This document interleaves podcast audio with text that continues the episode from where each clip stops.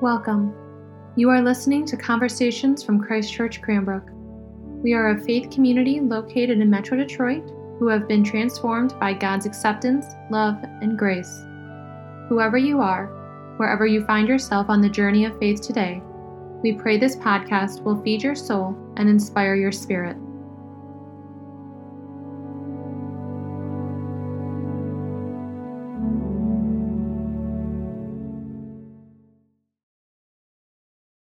I speak to you today as a sinner to sinners, as the beloved of God to God's beloved, as one called to bear witness to those called to bear witness. Amen. Please be seated.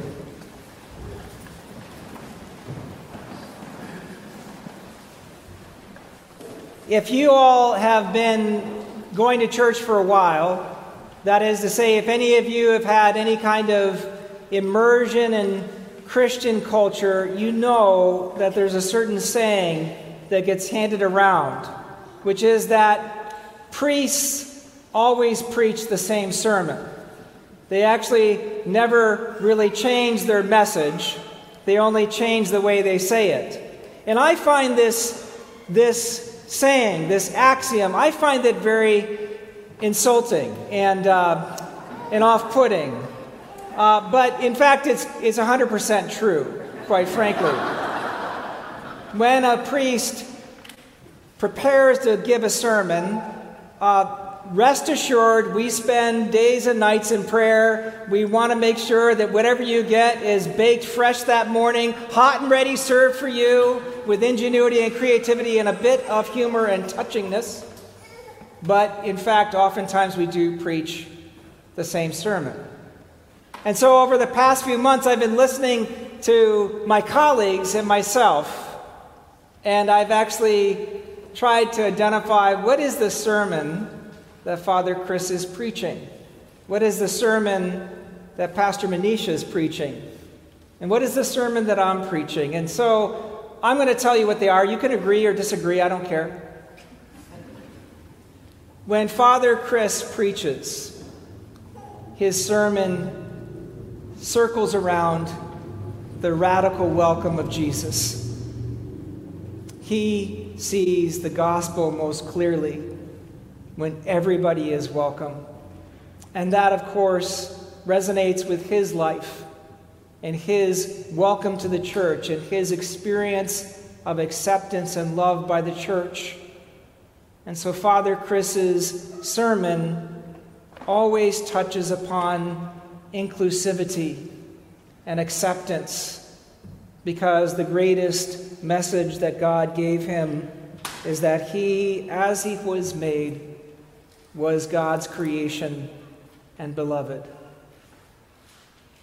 And when Pastor Manisha preaches, it's always, always about the love of Christ, the unconditional, suffering, humble, beautiful love of Christ, which is infinite and is overwhelming. It covers a multitude of sins and it is able to transform people. And so when Manisha preaches, that is very much her own story, her own journey to be overwhelmed by God's love for her in Christ and to share that love with others and to experience the sacrifices entailed in that love. That is the message and sermon she preaches. And my sermon is about transformation. My sermon is that whatever you are experiencing in your past, whatever wound you're carrying in your body, no matter how bad your life has been, there is a today and a tomorrow that is better than what you are experiencing today. That you do not have to be imprisoned by that past. You will find the strength to love. You will find the strength to forgive. You will find the strength to begin again, no matter how bad the blow is, no matter how deep the wound is, nothing is outside of God's transformation.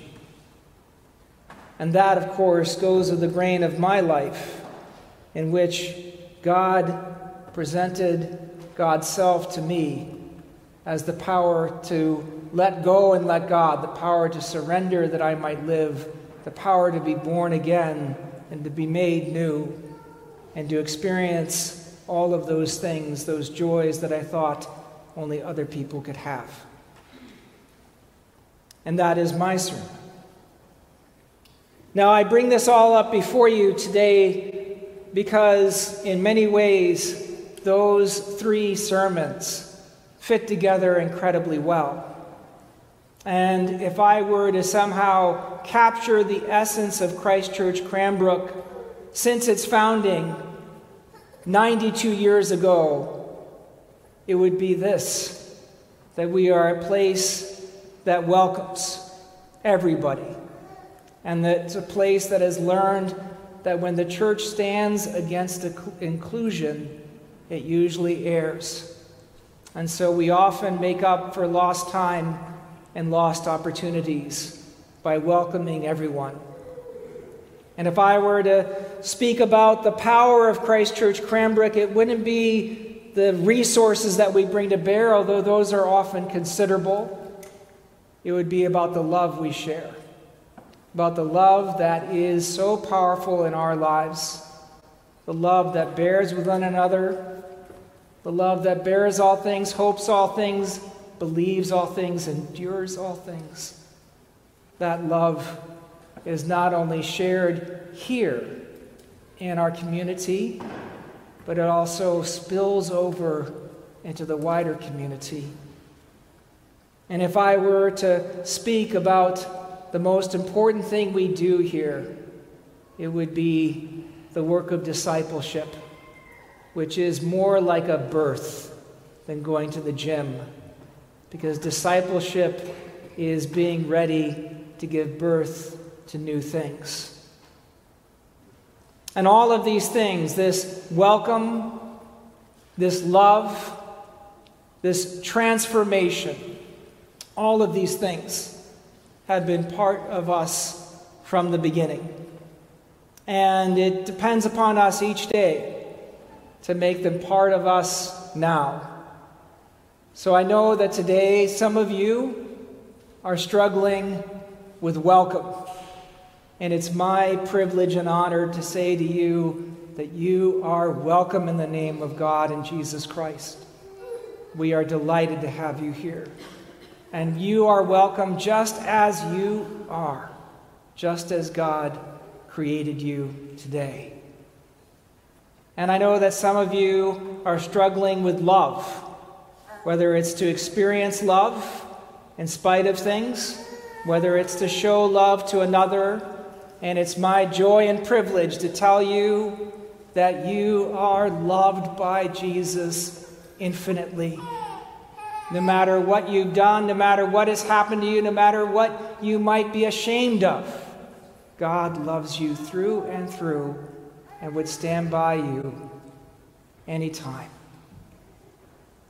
And for those of you who are struggling with transformation, for those of you who are struggling, say, with a resentment you cannot let go, or a hurt that continues to plague you, or a fear that imprisons you, or an obstacle in your way, or an unhealthy relationship that you're trying to shed, God has brought you here to this day and this time and this place so that you would know the power that comes from God.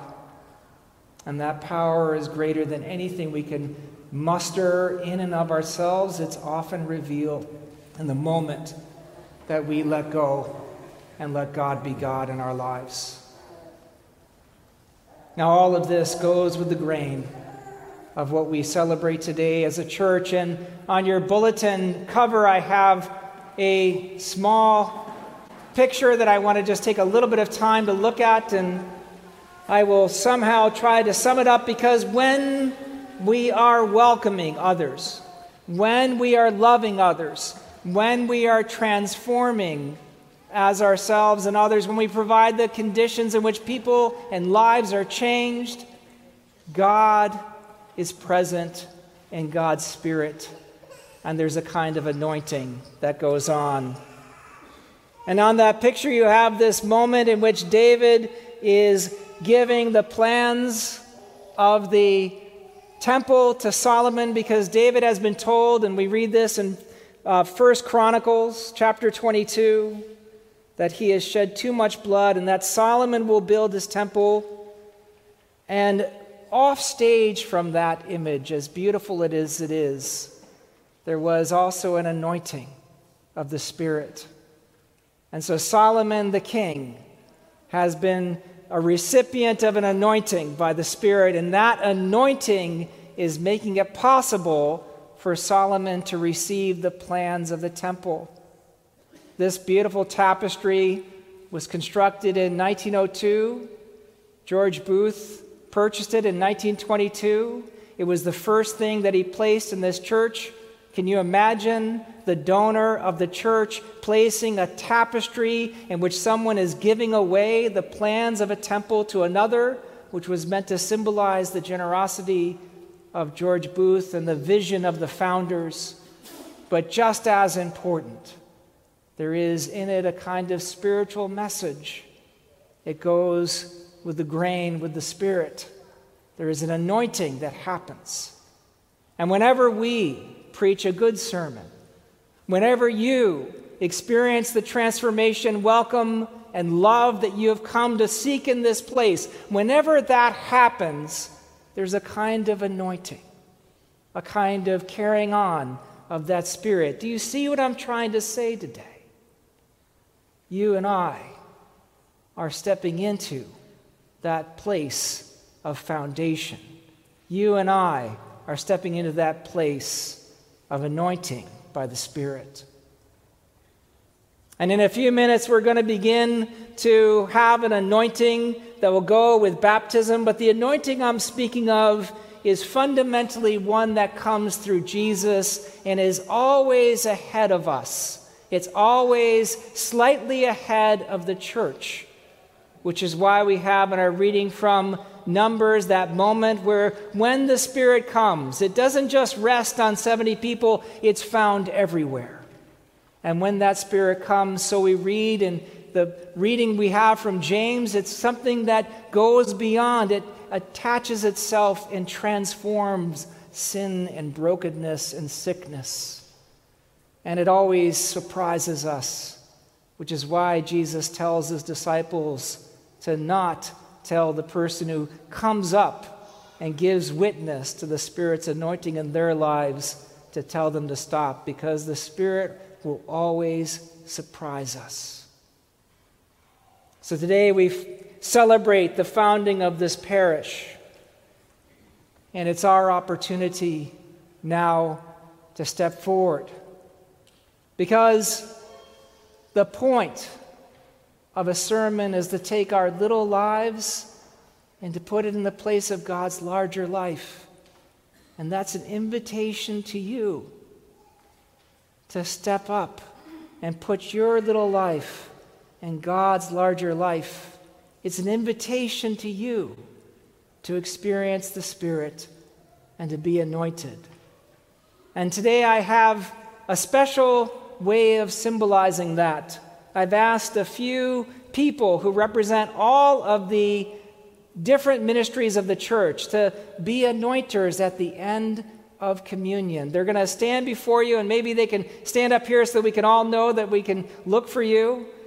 They're going to be holding nard in their hands, and they're going to invite you to come forward, and they're going to place some oil of nard on your head, and they're going to say to you, Remember who you are and remember whose you are.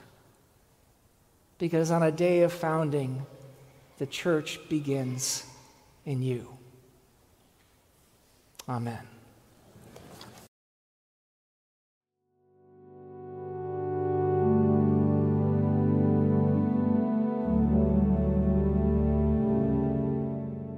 Thank you so much for listening to Conversations at Christ Church Cranbrook. To learn more about our mission, worship services, and learning opportunities, please visit us at christchurchcranbrook.org. You can find us on Facebook and Instagram at Christchurch Cranbrook.